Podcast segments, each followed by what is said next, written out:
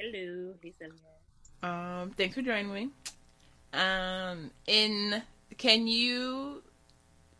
What is your job title? And in seven words, what is your job function? Well, currently my job title, title is a medical student. um, hopefully, resident very soon. Um, my job description is learning evidence based medicine through experience.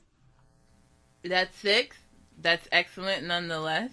through experience, I was just gonna say I thought you were gonna say helping people not die. well, to be fair, like I'm very much in the periphery of helping people not die. So it's just like me following people to see how they keep people from dying. Gotcha. You know what I'm saying? Good. so how how do you so what is your day like? Like how do you spend how do you spend your time when especially when you're clocked in?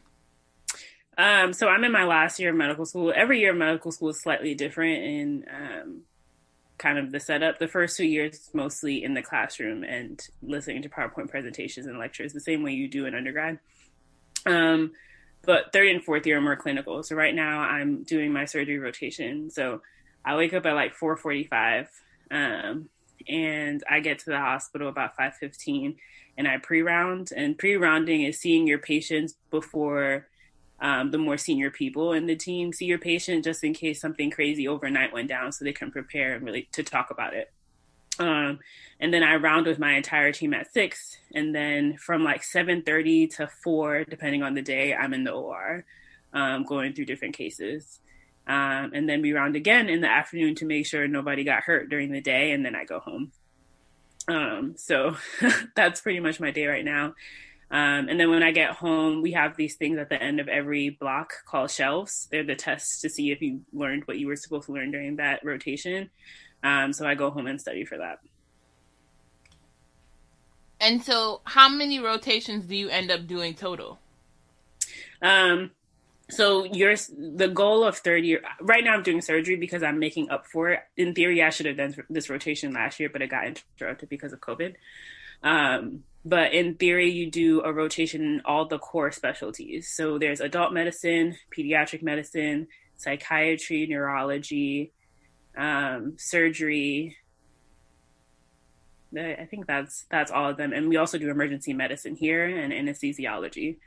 Um, I think and those, those two are separate ones. Yeah, um, and it, I think the anesthesia and emergency medicine depends on your institution. Um, but I think those are mostly the core rotations that we do. And OBGYN. I was like, I'm forgetting something. Yeah, and OBGYN is one of the core. Wow. How did you that was that did you was that important to know when you were applying to med schools? Um the fact that we would have all these rotations towards the end or that like what which rotations would be available for you to do? Um, I think I think I did know at some point that I would during medical school be exposed to all the specialties. Um, I think I just assumed that would be the case because in my head I was like, how else am I supposed to decide what specialty I'm going to go into? Um, I think a lot of the time people, when you're applying to medical school, ask you what specialty you're going into, but I think that's super abstract. You have no idea what being an adult medicine doctor means versus like a pediatric versus surgery. Um, and so I, I knew going into medical school that at some point I would have these rotations. So it's not something that I really thought about that deeply. Um, so yeah. What exactly, like, what is adult medicine? So adult medicine is very broad, but like basically if anyone over the age of 18, give or take, get goes into the hospital and it's not something related to surgery, you get put under adult medicine. Um, and generally, adult medicine is like who you go to for your checkups. Um, and they're also the people who um, handle your care when you're hospitalized for long periods of time. What is um, so basically medicine? anything that deals with 18 on. Uh, internal medicine is adult medicine. I just don't say internal medicine because people are like, "What does that mean?" Internal medicine is just adult medicine. Um, so they're synonymous. so they take care of everything from 18 to death. Yeah. Mm, I did not know that either. This is actually yes. the first time I'm hearing the term adult medicine, which is such a broad range Yeah, internal medicine is what I mean. Um, so it, it's just super broad. It's literally everything from 18 to death, which is wild to think about. There's like one specialty that handles all of that. Um, but most people, a lot of people end up subspecializing within internal medicine. So within internal medicine, you can go into rheumatology, hematology, cardiology. Like they're they're after you finish that residency, you can subspecialize into a, a particular part of internal medicine. Because mm, I was just gonna ask, like, I didn't hear you say sort of other kind of common doctor positions like dermatology, dentistry, plastic surgery, like plastics, right? And like, so where would that fit in on the uh, on the sort of main bucket spectrum? Well, dentists go to dental school unless I think unless you want to be an oral surgeon, then I think you have to do some part of medical school. I'm not all the way clear on um, what they do uh, dermatology is its own specialty. Um, you don't really get exposure to dermatology in medical school until unless you actively know you want to be a dermatologist. That's one of the specialties where you have to go out of your way and know pretty early on that's something that's on your mind. Um, otherwise, you won't be really be exposed to it. Um, what was the other one you asked about? Mm, plastics. Plastics. Um, I think with plastics you can. Go directly into plastics or you can go into general surgery and then go into a fellowship for plastics. I'm not sure about that one, but plastics are very fancy people. Um, again, it's one of those things like you'll be exposed to surgery generally, but any subspecialty of surgery, you have to more actively seek out mentorship and seek out experiences to see if that's what you want to do. So medical school will kind of give you like a broad stroke of everything, but you have to be pretty active in figuring out the nitty gritty of what you want to do. How easy is that, right? So it's like you get the wide survey. And so like what how easy is it to like learn about everything, like all your possibilities, and then in terms of like just knowing that they exist, and then also sort of getting the resources to then know how to do it or learn about know how to do it. It's I it's very hard, and I think um, that is where I've seen having a parent in medicine make the biggest of differences. Um, because if you think about it, first two years, you're like in the classroom, you're working really hard, trying to get everything really down packed via lectures, which isn't amazing, but like you're really working really hard to really understand the foundations of medicine. So sometimes it feels like, do I have time to take extra two hours to go shadow this dermatologist or shadow this opt- ophthalmologist? You know what I'm saying? Like you actively have to take your personal time the first two years to figure that stuff out. Um, and that could mean like using up your summer. I, I use my summer between first and second year to shadow um, because it's technically the summer that you do research. And I was like, if, if I don't do it now, it's not going to happen. Um, and by the time you get to third year, your days are long during third year because they're mimicking, they're attempting to mimic the hours of a resident, which is basically like five, six, seven a.m. depending on the specialty, up until like five, and then you have to go on and study. Um, so I think it, it, I it is really hard to um, know or make time to go seek out those experiences. Um, and then there's the other end of knowing how to do that, right? Um, I feel like my friends who had parents in medicine like knew what ophthalmology was. Like I, I was like ophthalmology versus optometrist. Like I don't know what the difference is, but there is a difference. And like ophthalmologists make a lot of money and they have a really good lifestyle. So it's one of those things, if you know really early on that's something that you want to do, it's really to your benefit. Um, there are a whole bunch of specialties I didn't know existed. So therefore, if I don't know how, if it exists, how do I know how, who to shadow and how to get that experience? Um, so I think it, you have to take advantage of your advisors in medical school, which I think most medical schools do a really good job at setting you up with an advisor.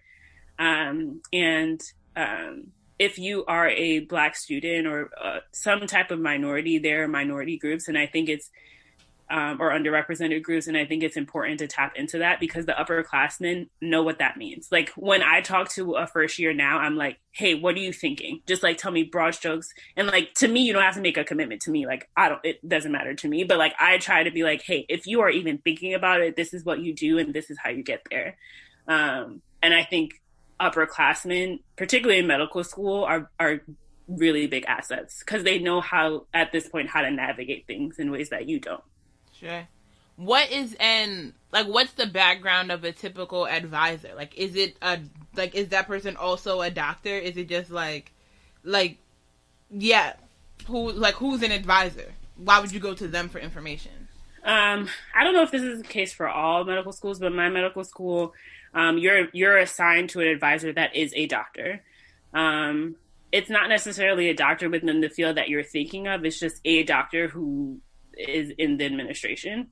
Um, and my medical school also has a center for multicultural cultural affairs.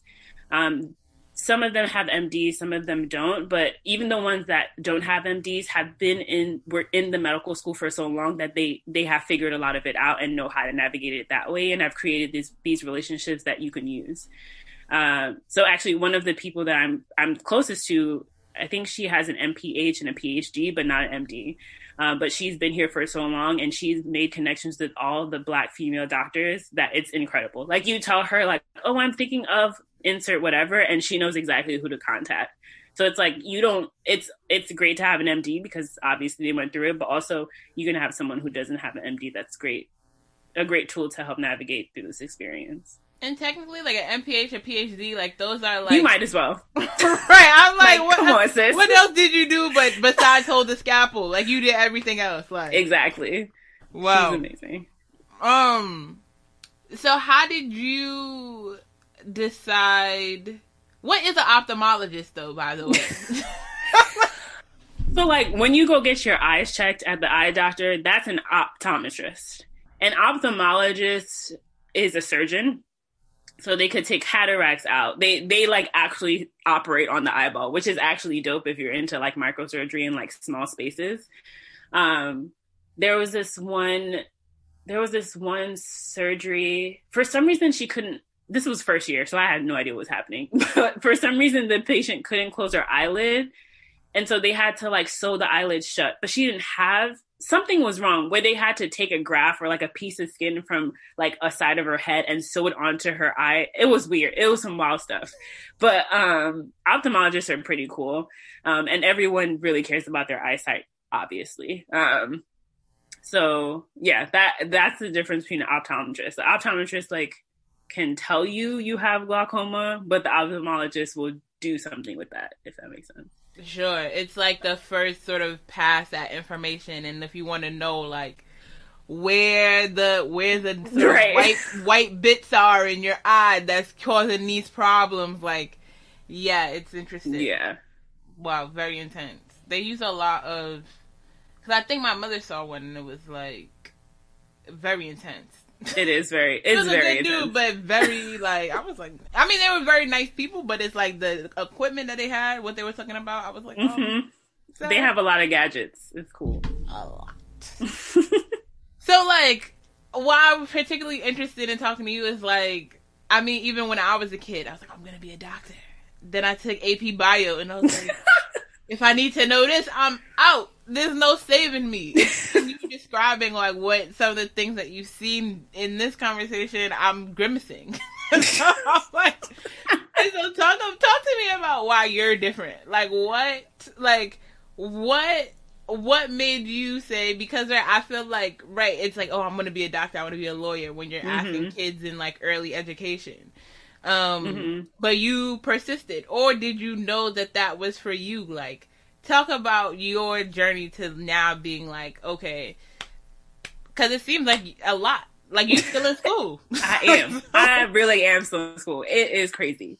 Um, I am by no means the person who in kindergarten was like, I want to grow up to be a doctor. Like it was that was not my thing. I actually didn't decide to to go into medicine until sophomore year of college, and even then, I was a little iffy on it. Um, I think when I was a kid, if you ask me what I wanted to do, honestly, I jumped between firefighter and teacher. And like having Haitian parents, I don't know how they let me get away with firefighter. I, my mom They was just like, benefits. whatever. She don't know what she's talking about. What's up? they got good benefits, I think.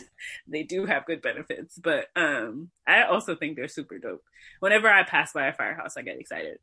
Um, but anyway, I think um I I was like okay with science. Like I I didn't love science, but I was I was decent at it. I really liked math personally. Um and I uh, in high school really didn't have much direction. I was like, ah, I don't know. I don't think I want to be a lawyer. I don't like to read um, that much at least. Um, but I just I don't don't know. I thought because of science, doctorhood was in the back of my mind, but it wasn't an active decision. And so then when I got to college, I was like, mm, doctor is in the back of my mind. But here's something that I know that I, I enjoy, and that is understanding behavior um, and understanding why people think they way to do and how that impacts their actions. So I decided to be a neuroscience and behavior major. And at Wesleyan, the nice thing is that so much of the pre med requisites overlap with neuroscience. So I was like, that way I'm getting a bang for my buck. Um, and that way, even if I do decide I'm I don't like medicine, at least I chose a major that I know I know I enjoy. Um, and then I think it was the summer after freshman year, I shadowed OBGYNs. And it wasn't something that like I actively chose. It was like prep was like, hey, do you want to do this? And I was like, mm, okay. um, and it's a program that kind of helps you into quote unquote elite schools in the Northeast. Um, and after you graduate from those elite high schools, they kind of help you get into college and help you with career preparation. But anyway, um, that summer I was placed in an OBGYN office and my mind was blown. Like the first time I saw um, natural birth, my mind was blown and not in a disgusting way that I thought it was going to be. It was like, it was so beautiful to me that I almost cried. Cause it's like, there, it's the first time you see childbirth to me, it's like unfathomable that this baby came into existence and was able to go through all these changes in utero and come out and be able to breathe and function and grow up to be an adult. And the other amazing part of that is the fact that that mother in like a day or two will be able to walk around and in six weeks her vagina will look pretty normal. Like it doesn't look like it went through this traumatic experience. Like it, it's pretty normal. And for me, it's like for the bodies to be able to do that was my, like amazing to me. And I think that is when I like started taking the idea of becoming a doctor more seriously. Um, after I graduated from college, I knew I needed time off. And then also my mom passed away. So I was like, I really need time off. So I took two years off to work in something completely unrelated to medicine, which was an educational nonprofit prep for prep. Um, and then I was like, it's time for me to go back to school. And I made a pact with Jesus. And I was like, if I get into med school, I will go and I will take it very seriously. And then I ended up getting into medical school. Um, but all that to say, it's like it was not something that I was born. I didn't say I wasn't born wanting to be a doctor. It's it's just been a collection of experiences that have um, sort of gotten me here. Sure. And so you it sounds like you're doing it's a lot of long hours, right? Even just in the schooling of it. And so beyond your pack with Jesus, like what motivates you in your work cuz it sounds grueling in a lot of respects. Um I think and I when people ask me if they go into medicine, if they should go into medicine, my answer is like you have to genuinely enjoy people, like enjoy meeting people, talking to people, and genuinely enjoy helping people.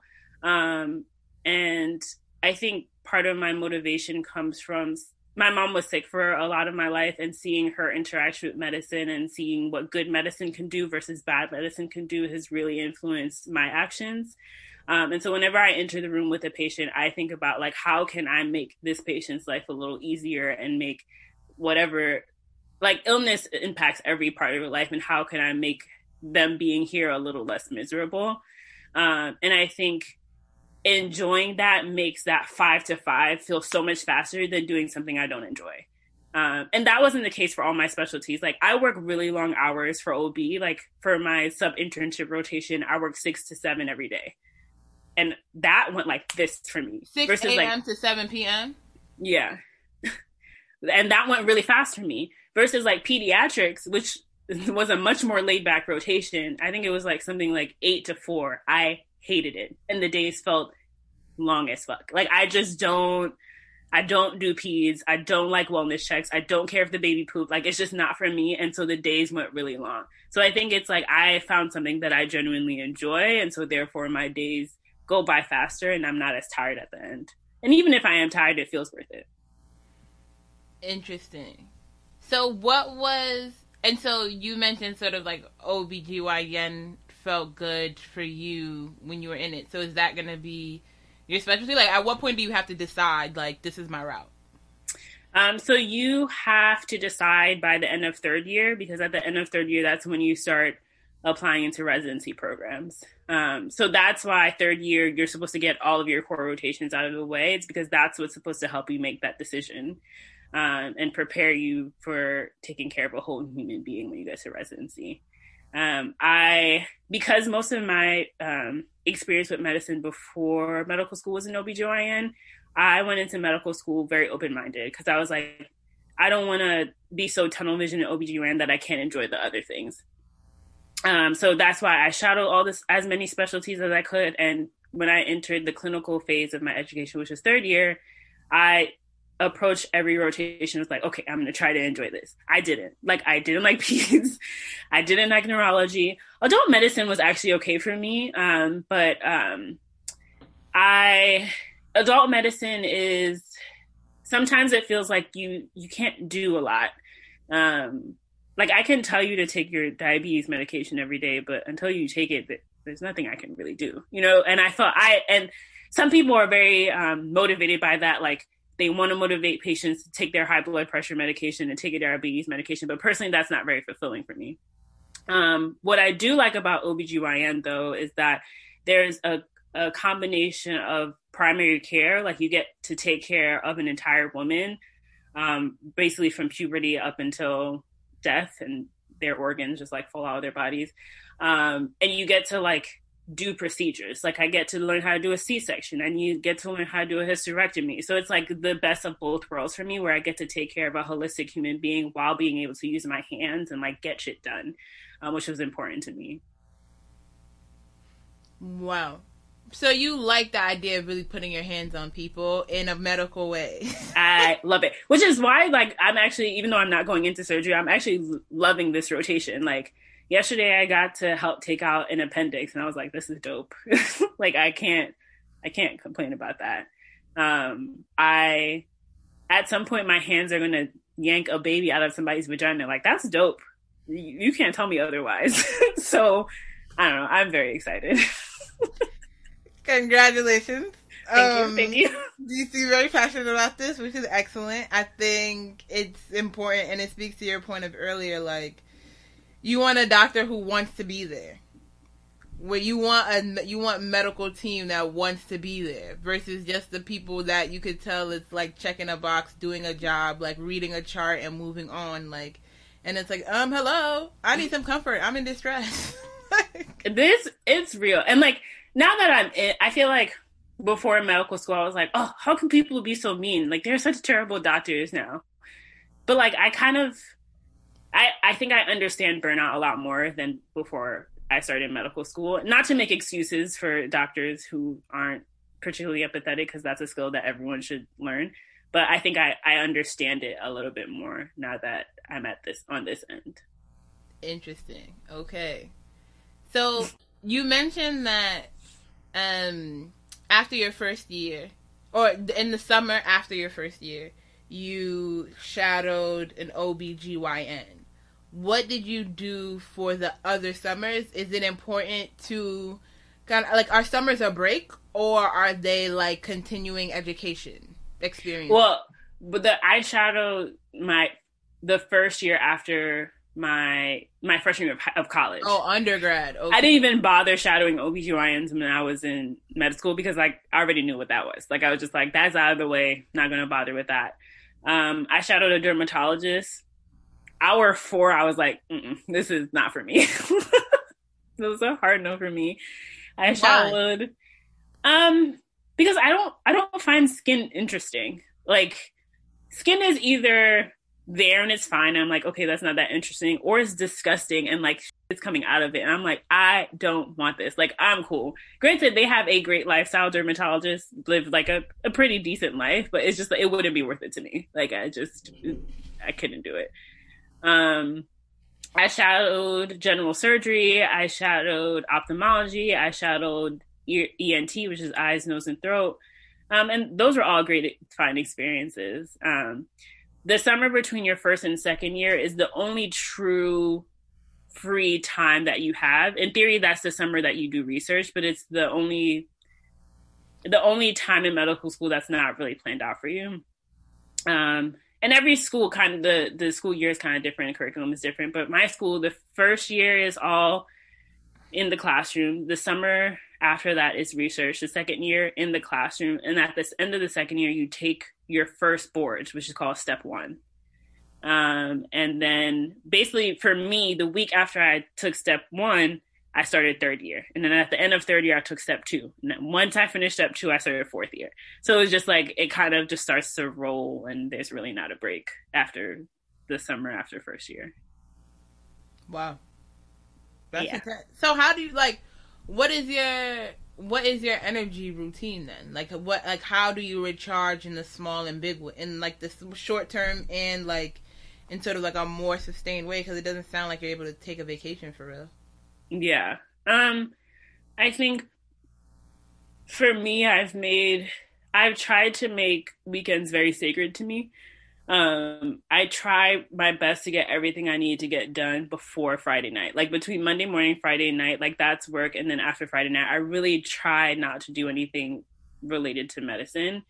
Um, and sometimes that means that I, ha- I have missed out on certain opportunities because we, for our school we have like a clinic that runs on Saturday that's student run. And like that's something that I would have loved to partake in but like I made a decision for myself that like I I just need my weekends um to see my friends to just lay around to watch TV um and to exercise to walk in the park whatever it is outside of medicine. Like for me I need a clean break. Like this is when I'm not doing anything related to medicine in order for me to be able to go back on Monday and be okay. Um that's different for every every student. Um and I think that's how I've been able to get through it. Well, is it do a lot? Do you find that a lot of your peers have an external life? Mm, I think so.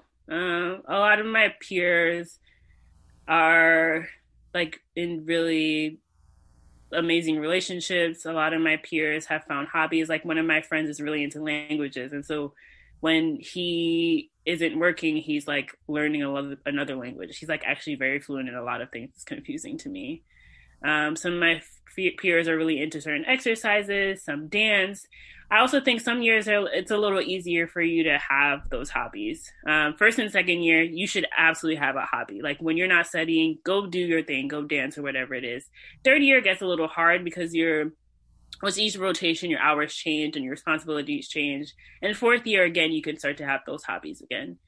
Um, but I, I, I want to say that most of my classmates had, they are a person outside of medical school, which is like refreshing to see. Um, I think medical schools now are really actively trying to recruit people that aren't so I just want to be a doctor and that's the only thing that matters in my life. Like they're really trying to get people who are whole human beings because whole human beings are better at taking better at taking care of whole human beings. You know what I'm saying? Wow, that's an interesting point. So can you talk a bit about that or talk about that application process? Like so you said you took a year off and it sounds like that sort of even taking a year off like I was thinking about taking a year off from what? So is it the pursuit of doctorhood? Is it like or just like active sort of sciency work? Like mm-hmm. what and so how do you define like took a year like took two years off from what exactly? And like right, the process of like applications, like that whole thing. Um so I was very lucky in that uh, I took my MCAT while I was in undergrad, and I had finished all of my pre med requirements in undergrad. So the moment I graduated, I did not touch science until I went back to medical school, except for the part where I had to apply. So I took one year off where I did not think about medical school, but applying to medical school takes a whole year. So that second year I had off, I was actively applying to get into school. Um, I think applications are due sometime in June and July. Um, and it's kind of like the Common App. You get you, you send one application out to all the schools, And then schools can invite you to um, submit what is called a secondary. And the secondary is more specific to every school and it's their own specific prompt. Usually it's like, tell me something that's specific about yourself, or it's something very specific, like, tell me about a time you've been challenged, something like that. Um, and so you send that to all those schools. And I think that's around July, August. Um, and then I think the rest of that fall is usually fall to like January, February is interview season. Um, and you kind of fly around the co- country. Um, I'll go into the cost later. And then you fly around the country. Um, and then I think around March, April, May, one of those spring months, you start to figure out what schools you get into. It's a rolling basis. And then on May something, you decide what school you're going to go to. So basically, the process goes almost from June all the way to like May. Um, it's a really long process. Um, medical applying to medical school, unfortunately, is too expensive. But I feel like most things in medical school are too expensive.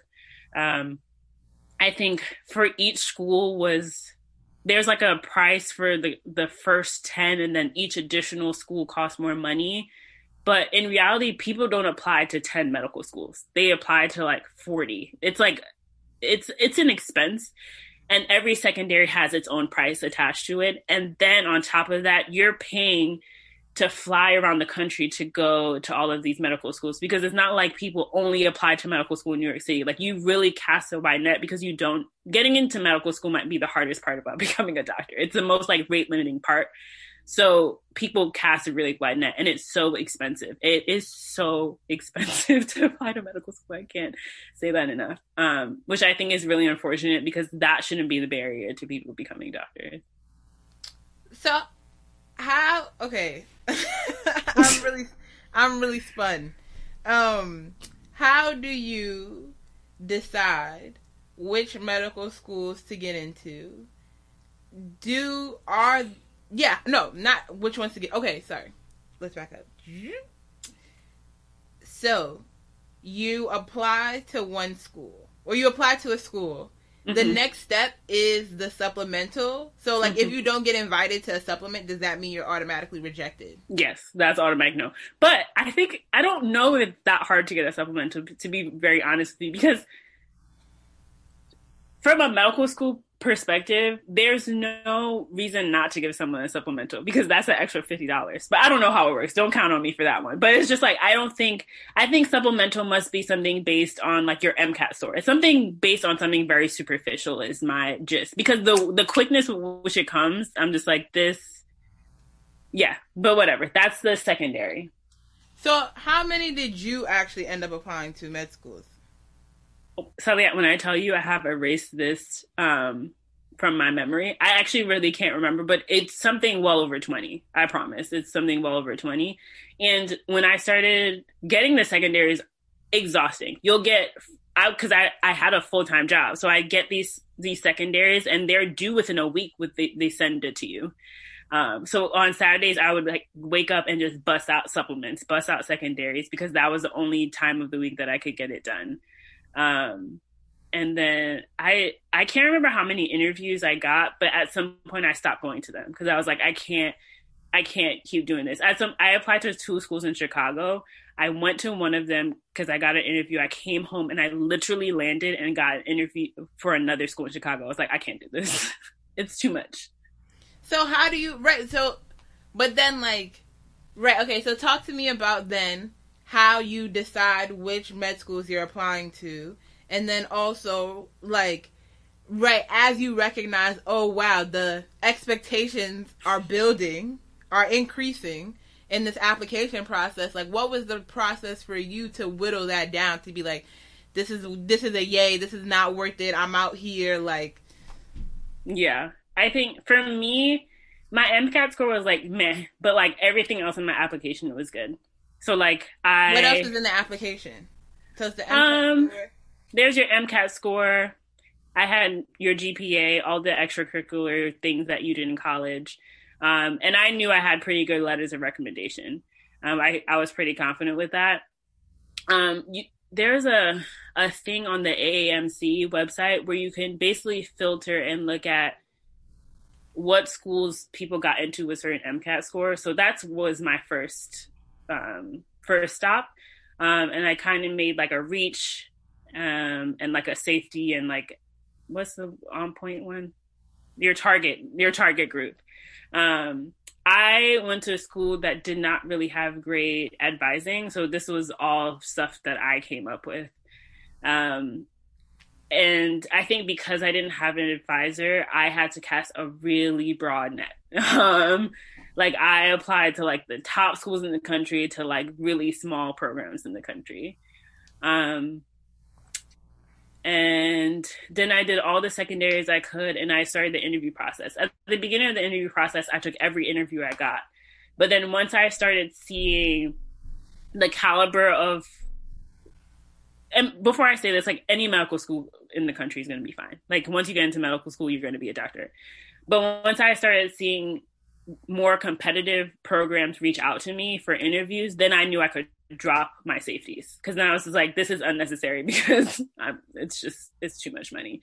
Um, this in this is in West Bubble. I'm not gonna get down with the patient population. Like there's no reason for me to go through this. Um, so I think once I started getting interviews from like really competitive programs, then I could whittle it down and save myself a lot of money. That was my process of figuring out where I was interviewing. Was there ever were there interviews that you're like I don't got, I don't have it, I don't have the coin that I thought I would for this. Or was it just like, oh, I gotta make it work when they invite me? I, I just made it work when mm. they invited me. Um, I just like when I was applying to medical school, I was like, this isn't the phase for me to make excuses for myself. Granted, I'm coming from a place where like, um, even though I don't, my family's pretty broke, like I I had a good job where I could pay for things and take time off. And I also had savings that I could lean back on. So that was the privilege that I had for myself. Um, but like the moment I got an interview, I just took the day and like I took the day off and I knew I was going to have to pay for that plane ticket and I just did it on the spot. Um, just because I felt like if I didn't do it, somebody else would take it from under me and I couldn't, I, I just couldn't let that happen. How did you, did you know about all these steps? when no. you were applying? Which is not helpful. I think it's, and, and I think that's another thing when when I talk about the uh, the advantage of people who have family or parents in medicine. Like knowing all of this ahead of time is going to help you tremendously. And I think even if if I did this over, I think even if my my undergrad didn't have the best um, advising surrounding medical school, I knew alums in medicine. So I should have used that as a resource to be like, hey, what should I expect for the next year? Um, I literally just use blogs, just blogs and blogs and blogs to figure out this information. Wow. Okay, so okay, so you do the MCAT, you start applying, you write the supplemental, you get the interview. Um and then after the interview you're just that's the final step before you hear back and start mm-hmm. and so when so what was the what was the decision process for where you actually landed um i um i was lucky in that my decision wasn't that hard because i found a school that had a lot of the things I was looking for in one. I feel like a lot of the times decisions are hard when one school has half the things and other schools don't. Um, but I went with my gut. Like I really liked the gut feeling that my school had. Um, my interview process with my school wasn't like, why did you take this class this year? Explained to me this research, it was very much like, yo, what do you like to do for fun? Which I think was really telling for me because now I feel like you're invested in me as a human being, not the stats that I can provide your school. Because at the end of the day, if I've gotten to the point where I got an interview, you've already said that my stats are fine. So, like, why spend this time in an interview going through that? Um, and I will always remember this. One of my interviews was like, yo, what is your greatest weakness? And I was very maybe too honest. I was like, I second guess myself at every turn. And he was just like, you know what? That will make you a better doctor because doctors that are overconfident are the ones that end up hurting their patients. And that's something that's always stuck with me. And when I when I was thinking about all the schools, like I thought about how that made me feel. And I don't know, it just it felt right. Um, my school is also on the borderline of one of the poorest zip codes and the richest zip codes in New York City. So that will, will also automatically diversify the patient population in a way that I was really interested in. My school also doesn't have a university attached to it, which means like all the opportunities are to the medical students. Like I'm not fighting some senior in college for research. Everything is is basically mine. Um, and my medical school is in no way perfect when it comes to um, thinking about racial disparities and really addressing it. But it's something that they did break, bring up in um, the interview day, which I think was helpful for me to see that even at least there it's on their brain that it's something that needs to be addressed. Um, so I think all of those things put into one um, made my decision pretty easy. Wow. And so like there is uh I mean I think now sort of with the rising of the public consciousness there's more conversation about kind of like the ills of the histories of medicine against people of color, women of color, black people, black women, black gender nonconforming folks. Um how do you like where do you see yourself existing in that space or what are your thoughts on in terms of like your trajectory amidst all of that i think particularly as someone going into obgyn it's something that i i've thought about when i am applying to residency and like what type of communities that i want to work work in um, i think in medical school you can make a decision of at what part in the problem you want to to tackle. Um, there are, are spaces in medical school where you can work at the policy level. You can try to address things at the administration level. Like there, OBGYN at our, my institution was very segregated.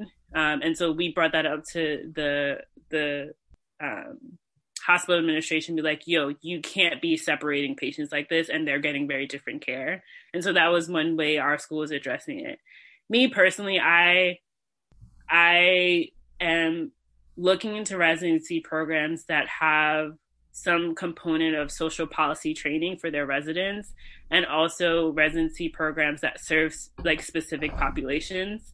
Um, I'm not really interested in serving patients who, regardless, are going to have a good outcome. You know what I'm saying? Like, there are people, like, no matter where they go, their life has set up and their comorbidities or their their their medical history has set them up for winning. Like I want patients that the medical system has failed them and and I want to help fix that for them. Um I think most of my I, I want to say a lot of my classmates, particularly the ones going into some type of primary care, are thinking about residency in that way and thinking about serving pa- patient populations that are underserved. Um, and and I think that has to be a very active decision um, for all of us at some point. Um, I don't know if I answer your question. I think it's, I think the the the longer I've been in medicine, the more complicated this question has felt, because I feel like, like all things with underrepresented folk, the level the issue is at every level. Um and it, and therefore it makes it very hard to hard to tackle. Because like i as a person can be like i want to make sure you have access to these resources. But your insurance might limit you. And even if your insurance doesn't limit you the policies of this hospital might limit you. And even if the policies of this particular hospital doesn't limit you the policies by the state might limit you. So there it just always feels like you're in this this this battle with not getting the best care for your patients. Um, I I think often of this one patient I had, and she had really bad diabetes, um, and it was completely uncontrolled. And so, and as a medical student, you you start to learn questions to ask, like, have you noticed any differences in your urination? Because diabetes can impact your kidneys and th- therefore impact urination. Have you noticed any change in your vision? Your eyes have really small vasculature and it can really ruin your vision.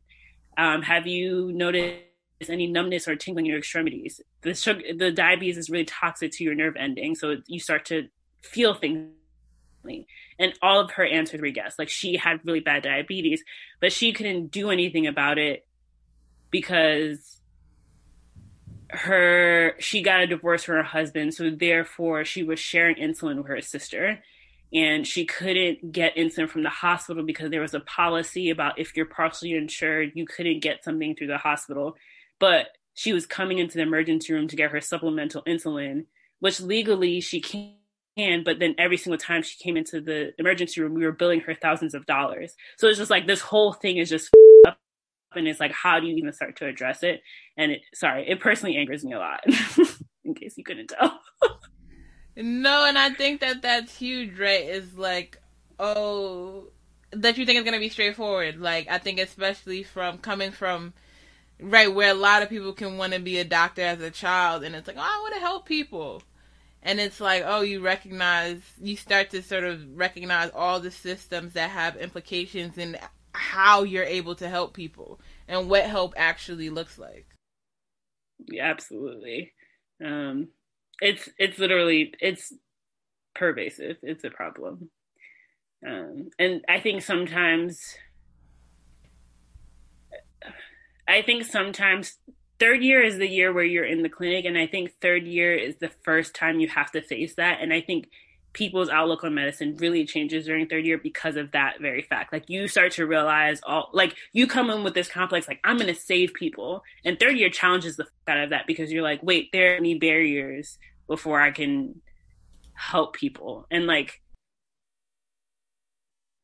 I think it it also makes me sad sometimes because you realize that a patient is in your office for like 10 minutes and there are so many things in their daily daily lives that impacts their health that I cannot change. Like if my patient comes in and he has housing insecurities. Like I can tell you to get your insulin, but you don't have the insurance to go pick it up. You don't have the refrigerator to host it in. You don't have like a bathroom to give yourself the shot. Like there are all these things in your life that I can't fix. And so how how am I in th- those 10 minutes going to help you help your health?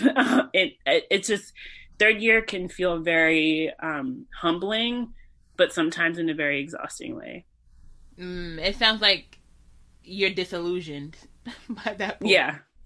Yeah. Um, what were so right also sort of thinking about just the experience of being in med school what were some of the things that are there things that you wish you hadn't done or things you wish you had done earlier hmm things I wish I had done.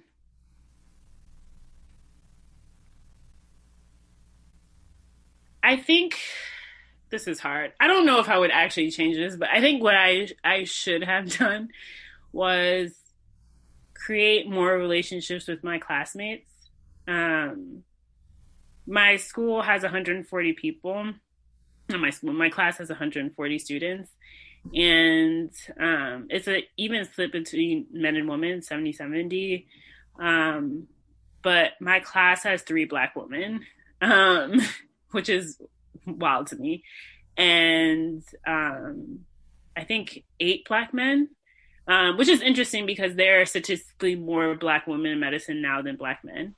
Um, and i i don't think i spent enough time trying to make friends outside of that small black circle that is um, and part of it felt like at the end of the day when i was in this very white institution hitting all of these barriers like i just wanted to run back to my black classmates because they would understand why i was so frustrated about all these like bad outcomes and all the systemic issues that exist. Um, but i think networking is also important um, and um, I think my white classmates also knew how to navigate medical school in a way that I didn't. So that might have been helpful in the beginning um, to really get the ins and outs of like how to study for this class. You know what I'm saying? Like, cause they knew from their counterparts. So like that could have been a good resource for me. Um, I, this is something really small, but in medical school, we use this app called Anki. Have you ever heard of the word of Anki? No. Yeah, neither had I.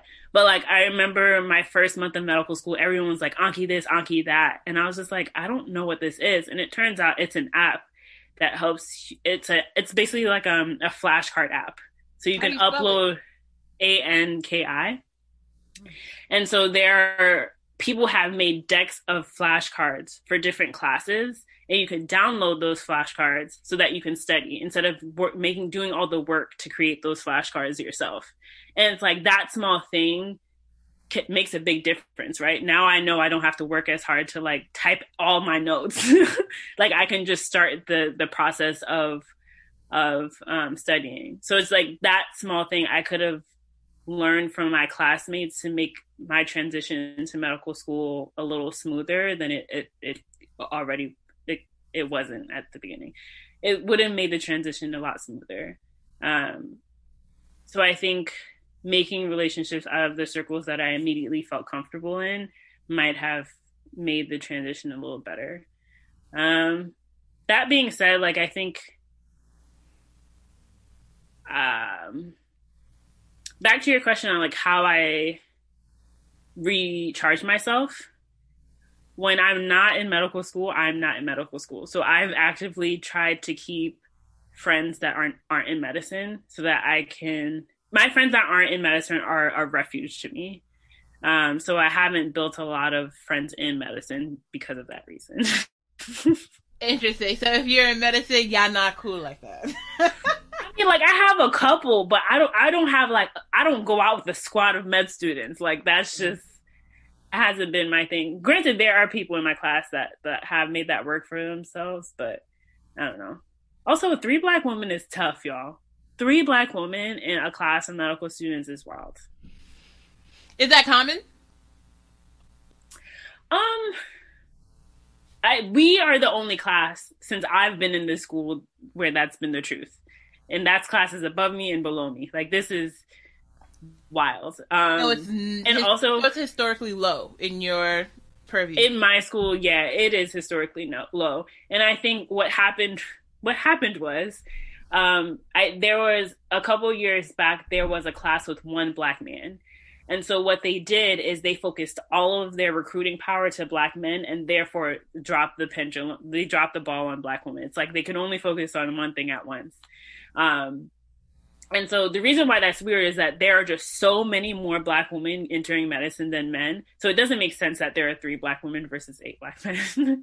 um, and have you heard the statistic that there are just as many black men entering medical school now than 1960? no. Yeah. So there are like no black men in medicine because the fact that it has not gone up since 1960 is awful and mind blowing.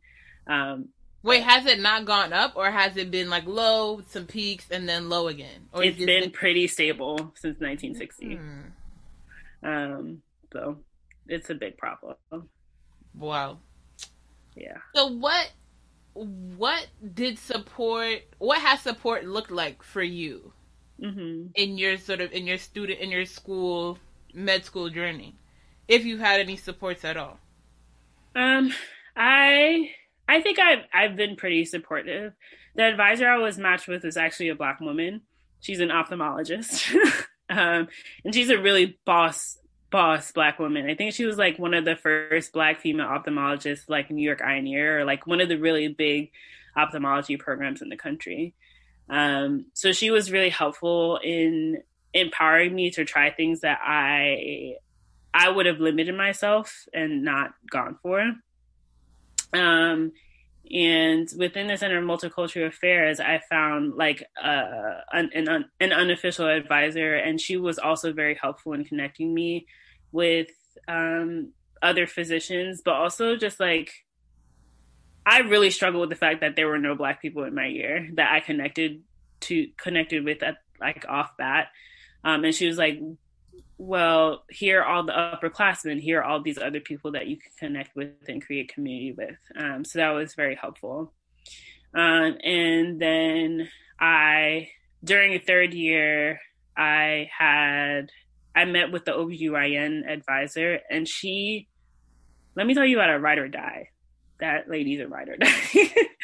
um like I needed to switch my schedule for residency reasons and sis called the registrar I was like you need to fix this on on her schedule and like she was I, I actually can't think of a time in, in school where I've had such a, a hard advocate. Um, so I think I've been pretty lucky on the advising end, to be honest. Um, once I knew who to go to and where they were, I think I was pretty set. How did you know who to go to? Like, what was that process of learning it? Um, my advisor was handed to me. and Angel was um, because she's very uh, hands on on diversity, any diversity initiative for the whole hospital system. She was just like a figurehead, and at the beginning, she felt too big for me to even like be near. Um, but the upperclassmen was like, no, she's very approachable. Just try, like, just just give it a try. And now, like the other day, I was having a crisis about residency, and I texted her, and she Facetimed me. It's like it's just that casual. Um, doctor the doctor for the OBGYN also heard from upperclassmen and they were like, yo, she's tough at the beginning, but once you get her buy-in, she will fight for you. And that was the case. Um, so it goes back to my like you need to really connect with people who are a couple years ahead of you because they they are gonna know how to navigate the system because it it's not medicine is not something that has a well mapped plan for you. Like you have to map it out yourself, which is unfortunate. Like in theory, it sounds sounds really well mapped up because obviously you do medical medical school for, for a year, then you do residency, then you do fellowship, then you're attending. But there are so many nuances within that that that you don't know of. Interesting, because I was gonna ask um, and I'm still gonna ask, like, are there are there templates like for your career? Like, are there like careers of like are there folks that you follow? Like, oh, I like their career path, or I like what they're doing. I want to do something similar or align with what they're doing. Um, I don't think I've I've found one person where I was like, I want to be that. Like I I have found a lot of people where there's a component of them that I really like, and I have attached myself to that. Um, and I think it's better that way, just like finding bits and pieces of mentors and like people who are ahead of me and roadmap it that way. Um, sorry, can you repeat the question again? Sure. Like, like I'm missing a part of the answer. Sure. So, is there any particular career path that you followed or individuals' career path that you followed? Um, no, the answer is still no. Um, I think I think if you go into medical school and you've done a lot of shadowing and you know I want to be a cardiothoracic surgeon, you will find an advisor and the advisor will perfectly lay out what you need to do. You need to do research with this person, you need to do it this time of this year so that you can go to this conference this year and blah blah blah blah blah if you are that that person, then I think you can enter medical school and have a well thought out plan. If you are me, you have less of that because you're very much like, oh, I don't know. There's so many possibilities. Like I'm going to try them all. So therefore, it's like a little harder. Um, I think the first few years of medical school are really stressful because medical school would be like, hey, this is your education. Just focus on your education and like see what you like just like fall into it, right? But there are certain specialties where you can't do that. You can't just walk, wake up during third year and be like, hmm, I want to be a neurosurgeon. You need to have been doing like neurosurgery research from the moment you walked in the door in medical mm-hmm. school. So that's where it's like, it kind of depends. Um, for OBGYN, that's less of the case. Like you can do research in OBGYN, but you can do, re- I did my research in neurology. Um, but it's like, as long as you're able to say that you did research, it's fine. Um, but I think certain specialties like neurosurgery, you need to have a roadmap pretty early on. Um, certain of the certain sur- surgical specialties you need to know pretty early on. Dermatology, you can't just wake up one day and say you want to be a dermatologist. You can't wake up one day and say you want to be a plastic surgeon. Those you need to figure out really early on and create a roadmap for yourself during the first and second year of medical school, which is unfortunate because it's like uh, you're giving advantage to people who have been exposed to medicine really early on and making them make really tough decisions really early on in their medical career. Wow. So, as a med student, like how is success defined versus how do you define success for yourself?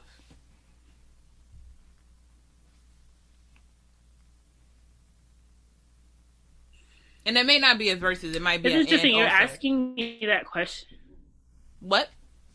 Yeah, you're asking me that question, and I'm thinking of which one of my classmates would I say, quote unquote, is very successful, and there isn't like one classmate where I was like, that is a very successful person. Because I feel like the answer to that is really complicated and it's really dependent on the goals that you've created for yourself. Um, for me, a really successful medical student is anyone who is able to digest the large amounts of information that you give, that you receive, and you're able to apply it on the spot when you're on the floors. I think that is probably the most successful medical student. Um, but then that that also feels so limited, right? Because a lot of my medical students have like extracurriculars that they're really passionate about, research that they're passionate about. And so everyone has kind of made their version of success. Because at the end of the day, like we all are able to like look at a chart and be like, this person has a high blood pressure. Um, but it's just like, how invested are you in all the other parts in medicine? Um, like one of my friends, she's going into orthopedic surgeon and she's, this is brilliant, but like she she wakes up and reads medical journals. Like I wouldn't do that. but I think that's what makes her successful, but I don't think that's what would make me successful. I think for me, I feel successful because I know one of my strengths and I'm not not to like I don't know boast about myself, but I know one of my strengths is making patients feel comfortable. And like I can do that pretty easily with most patients, even like patients that other people find um, pretty difficult, quote unquote difficult. And I think also me simply being in medical school is a success for me, if that makes sense. So I I I think the con the what it means to be a successful medical student is really complicated, and it's really dependent on what your goals are for yourself. Sure. And it sounds at least like well I'm I'm assuming that in the first couple of years it's easier because it's like you have tests and right. like classroom focused. So it's like, okay, you're successful if you're having these tests and right. not like dead, right? Like, right. sort of hit the mark. But particularly, you mentioned sort of your current job function is watching other people make sure that people stay alive. So, right. what success in that, I think, sort of is relative in terms of the priorities of your training. Yeah, absolutely. Um, I feel pretty good with where I'm at, TBH. Lit. So how do you sustain yourself? Like talk about like actually like it sounds like it's an expensive process even to get to medical school and we haven't and I still want to go back to even in that trajectory you mentioned um boards, which we haven't talked about but seem to be very important. But I'm also thinking about um right, like it's already the barrier of entry is high in terms of financially. Mm-hmm. Um and so now you're on the other side. Like what how lucrative is it? Not even necessarily how lucrative is it, but like as a med student, like how are you sustaining yourself? What is your lifestyle like? Like is it sort of ramen? Not even like oh top ramen from the ramen shops. Like is it like ramen from the like eight cent packages that you're cooking on your own? Um is it like are you able to right you said not necessarily time for vacation but like how do you sustain yourself? What's your lifestyle like, and sort of how may like how does the finance work out? If you're comfortable talking about that. Yeah, um, I think so. Medical school is expensive because of you're basically paying to live because it's very I don't know anyone who is able to go to medical school and work at the same time. So you have your tuition and you have your cost of living, which is the school made a budget for you that includes your tuition, your rent, your books, and they gave you a certain amount of money to pay for transportation and food for the year. Um, how much of that you want to take out is up to you. Um, but I I like to eat, so I took out almost the max um, every year. Um, and, and because or what are you taking out? Alone. It is alone. Um, but um, I I have some financial aid also, and some of my loans also don't accrue interest. So that's a way that like I've been pretty lucky. Um, and financial aid is um, not dependent on your income, but your parents' income. so even if you feel like you're broke when you're applying to medical school, it's not about that. It's about whether or not your parents are broke. So that's something that I don't feel like enough people know about. Um, and you have to, yeah. Um, and because they know you're not the one who's going to end up paying for medical school because you'll be in medical school they know the person the people who are going to be providing any financial support are your parents so therefore they use your parents taxes when you get your fafsa to figure out what you're going to get on financial aid um, and I mean, in theory, you could not give them your parents' financial information, but by doing that, you're kind of admitting that your parents have money. You know what I mean? so it's yeah. like it's like guilt by omission. Like, exactly. Like, don't say nothing. It's like okay, you get the default. Okay. Um, so I've been pretty lucky in that respect. I think I'm pretty comfortable. Like I'm not going to the club. I'm not spending a lot of money. Um, for the majority of the semester, I'm okay. Those those last couple weeks, sometimes a little touch and go for me. like towards the end of December, it was a little bit more ramen than the beginning, but like I wouldn't say that I'm starving by any means. Um, uh, I think there are certain years that are more expensive than others because of boards, but I, that's put into the cost of living. So, for example, step one, don't quote me on all these numbers, but it's like around at least $500. And so you have to pay for that. Step two is another couple hundred dollars. I'd say like seven hundred dollars. So you have to pay for that. You also have to p- uh, pay for residency and apply f- and like all those applications. This year wasn't that bad because everything is remote. But in a normal year, you would also have to um, budget for the cost of traveling to all the residency programs for interviews. Um, so those are like the the bigger costs that come within the years. Um, there used to be up until this year there was a step 2 cs which is a, a board that focuses on your clinical skills um, the issue with that is that it was $1300 um, there were only a few sites around the country and you had to pay to fly to those and then you had to pay for a hotel for that so that was a more expensive test but as of my class it no longer exists so you're welcome um, but I think other than that, those are pretty much all the expenses that I can think of. Honestly, all of my money goes to eating, and I'm okay with that. Um, certain, if you go to school or if you choose to apply to school in New York City, most of the New York City programs come with their own housing, which is very helpful because they know rent is bananas. Um, so I'm I live in a six bedroom apartment, which sounds disgusting, but I actually think it's okay, and I only pay seven hundred dollars in rent. Um, I think in I'm I think I'm on the luckier end. I can't I'm not really sure, but I'm gonna graduate with like hundred and thirty thousand dollars in debt between medical school and undergrad. Well yeah, it's it's not oh, a sexy but number. what would here. it be but like med school times four? What would what what could it be? It could be. So I think when I started medical school, one year full tuition without financial aid, without anything, is about 75,000. This that's the cost of living. I think now that I'm a fourth year, you know how schools every year they find a reason to make that shit more expensive. I think now it's closer to 90,000 per year, which is insane. wow. Okay. Yes. So that's why I'm like me coming out with 130 between undergrad and med school, I feel okay. Like I don't feel sexy. Like if someone would forgive that, I'll be happy. Um, but like it is, it's fine. And also like for me, like I plan on working in under in like an underrepresented community for the rest of my life. So like to some extent, it'll get forgiven after a couple years. So it's like that's also like whatever.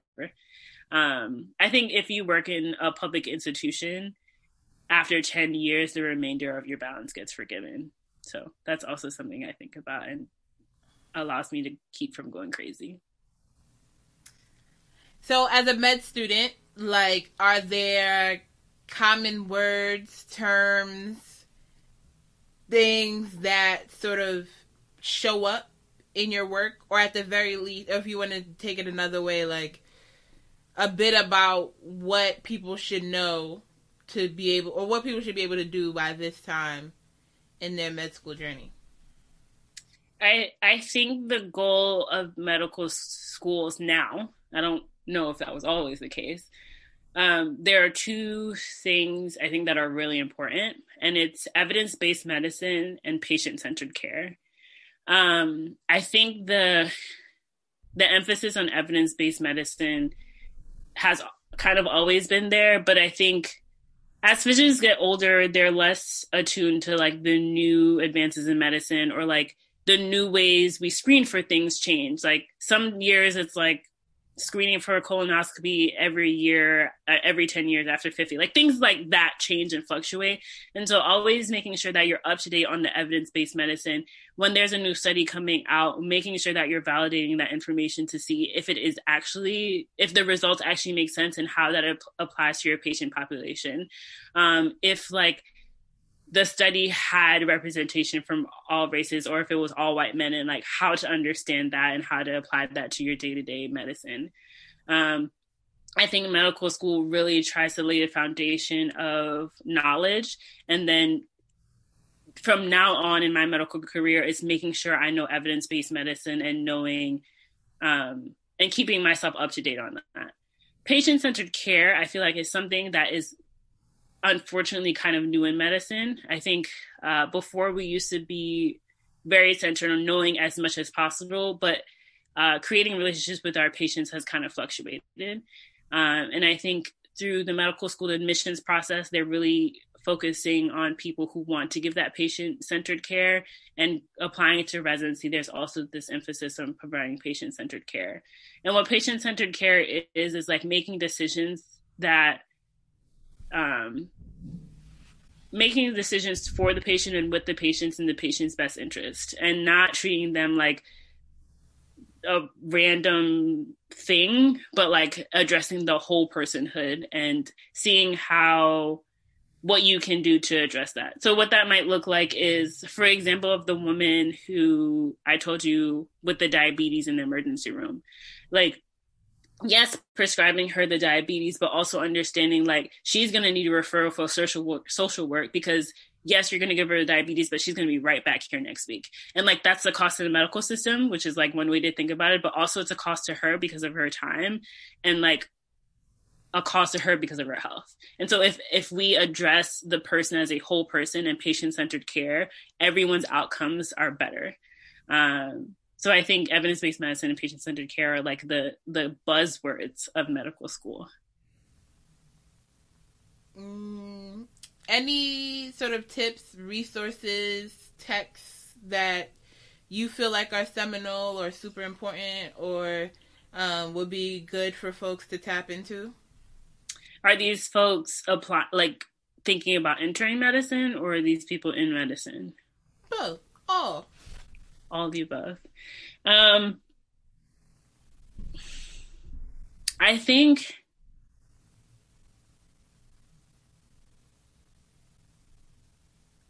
I I don't really think there is any text in particular that can pre- that will prepare you for applying into medicine.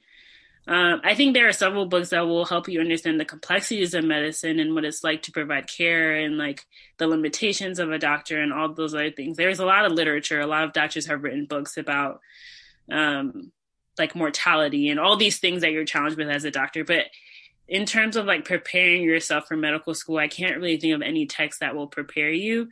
At the end of the day, it comes down to advising and networks, which is I think somewhat unfortunate because advising and networks is so dependent of your circumstances and where you are in the country and who you're surrounded by and it feels very subjective um, but i think just reaching out to people like doctors love to help future doctors.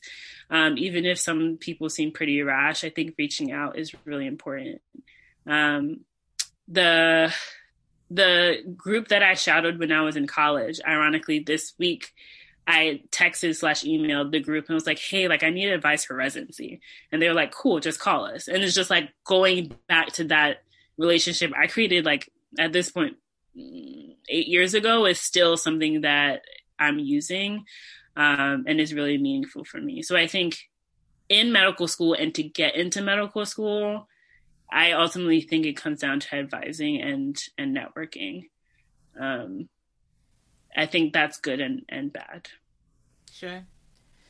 And also, I just want to tell everyone, someone once told me this, and I think it's really important for anyone considering medicine. And I know it sounds like a huge burden, but the hardest part about becoming a doctor is getting into medical school, which sounds ridiculous. And it's not to say that medical school is easy, but the system has made it so that the the narrowest entry point is getting into medical school. Once you get into medical school, they try to keep you. They're not trying to lose you anymore. And so they'll invest a lot of resources into you. So I think once you can get, first of all, don't doubt yourself and your ability to get into medical school, but knowing that once you got into medical school, there are a whole admissions group of people who thought you had it in you to go into medicine and you will make it. Like once you make it to that point, you will make it no matter what. Um, so don't let if I if anything I said was daunting, don't let that deter you. It's like there are, there are safety nets in place um, to keep you from falling. Sick. Thank you. I was gonna ask if my final question was gonna be: Is there anything I didn't ask you that you wanted to share? But it seems like you jumped the gun on that. Zoe, I don't know. I feel like I didn't. I I didn't realize how helpful that was until like now that I'm applying to residency. I was like, that person was right. The hardest part was getting into medical school because like now it, it kind of is what it is. Like I'm gonna be a doctor or whatever. And there's also a joke is like, what do you call the doctor who graduated the bottom of his class in medical school? A doctor. Like it's just Wow, she raking out the medical jokes, y'all. it's you will be okay. she a student. She a student, but she a professional. You already know, though. Wow. Okay. Um. So, what's the process? Can you talk quickly about the process of like residency, like how, or like the applying to residency, because that also seems like an important step in your med school journey right now. Um, what's mm. that like? Uh, so at the end of third year, you decide what um, specialty you're going to apply to. Um, some people choose multiple because sometimes it's really hard for people. You can actually apply to more than one specialty if you're about that life and that coin. Um, and then there's something called a sub-I or a sub internship during fourth year. And that is when you spend a month doing like pretending to be an intern. An intern is the same thing as a first year resident you're pretending to be an intern for a month. So you're applying to residency and being a sub-I almost at the same time. Um, and then from like October, November ish through the winter, you're doing residency interviews. This year it's been all remote, so it's basically all been Zoom. But in normal years, you're flying around the country um, interviewing with different programs. Um, and then around this time, you enter what is called the match. Uh, so what happens is that you rank all of your programs to one to whatever, um, based on which programs you like, and then the programs also rank the students one to whatever based on all the students that they've interviewed. And there's an algorithm that matches you up. And so basically, at the end of the process, for me, it's on March 19th, there's something called Match Day. And you find out what the algorithm has decided for you and where you're going to residency. Um, so that is is pretty intense. wow. Um, I feel like um, I've only heard of the algorithm more recently in terms of social media. I didn't know it was in medicine all this time. Yep, it, it is. It decides your life. So it's not like it's not like applying to medical school where you get a list of schools that you know accept you and you pick one. No, it is decided for you by the gods of the algorithm. Um, so that is soon. Um, how many residency programs you apply to depends on so many factors. It depends on your current school, your your just how competitive you are, what specialty you are. Like if you're applying to internal medicine, you will apply to a lot of programs. If you're applying into something smaller, like I don't know, something more subspecialized, you'll apply to less programs. Um, OBGYNs, for example, most residency programs are somewhere around six people per year versus internal medicine they can go up to 20 people per year. So it really depends on on what um, specialty you're choosing. Um, but yeah the process is almost over for me so pray for me. Amen. You said amen. march 19th march 19th amen hallelujah. Um almost almost there. Clearly almost you, there. You, you, have painted for us a long road. Um and we appreciate it. 10 years just about since what starting undergrad so that's wild. And now you're here. So thank you. Of course. i appreciate your time. This was incredible. Thanks for making me realize that it would have been too much for validating that when you know you know. Don't ignore the signs like don't ignore uh, the to be fair have i used any any ap bio that I've learned. Not really. so to be fair, we could we would have loved to have you here. I feel comfortable with my decision nonetheless. Thank you. That, that's fair.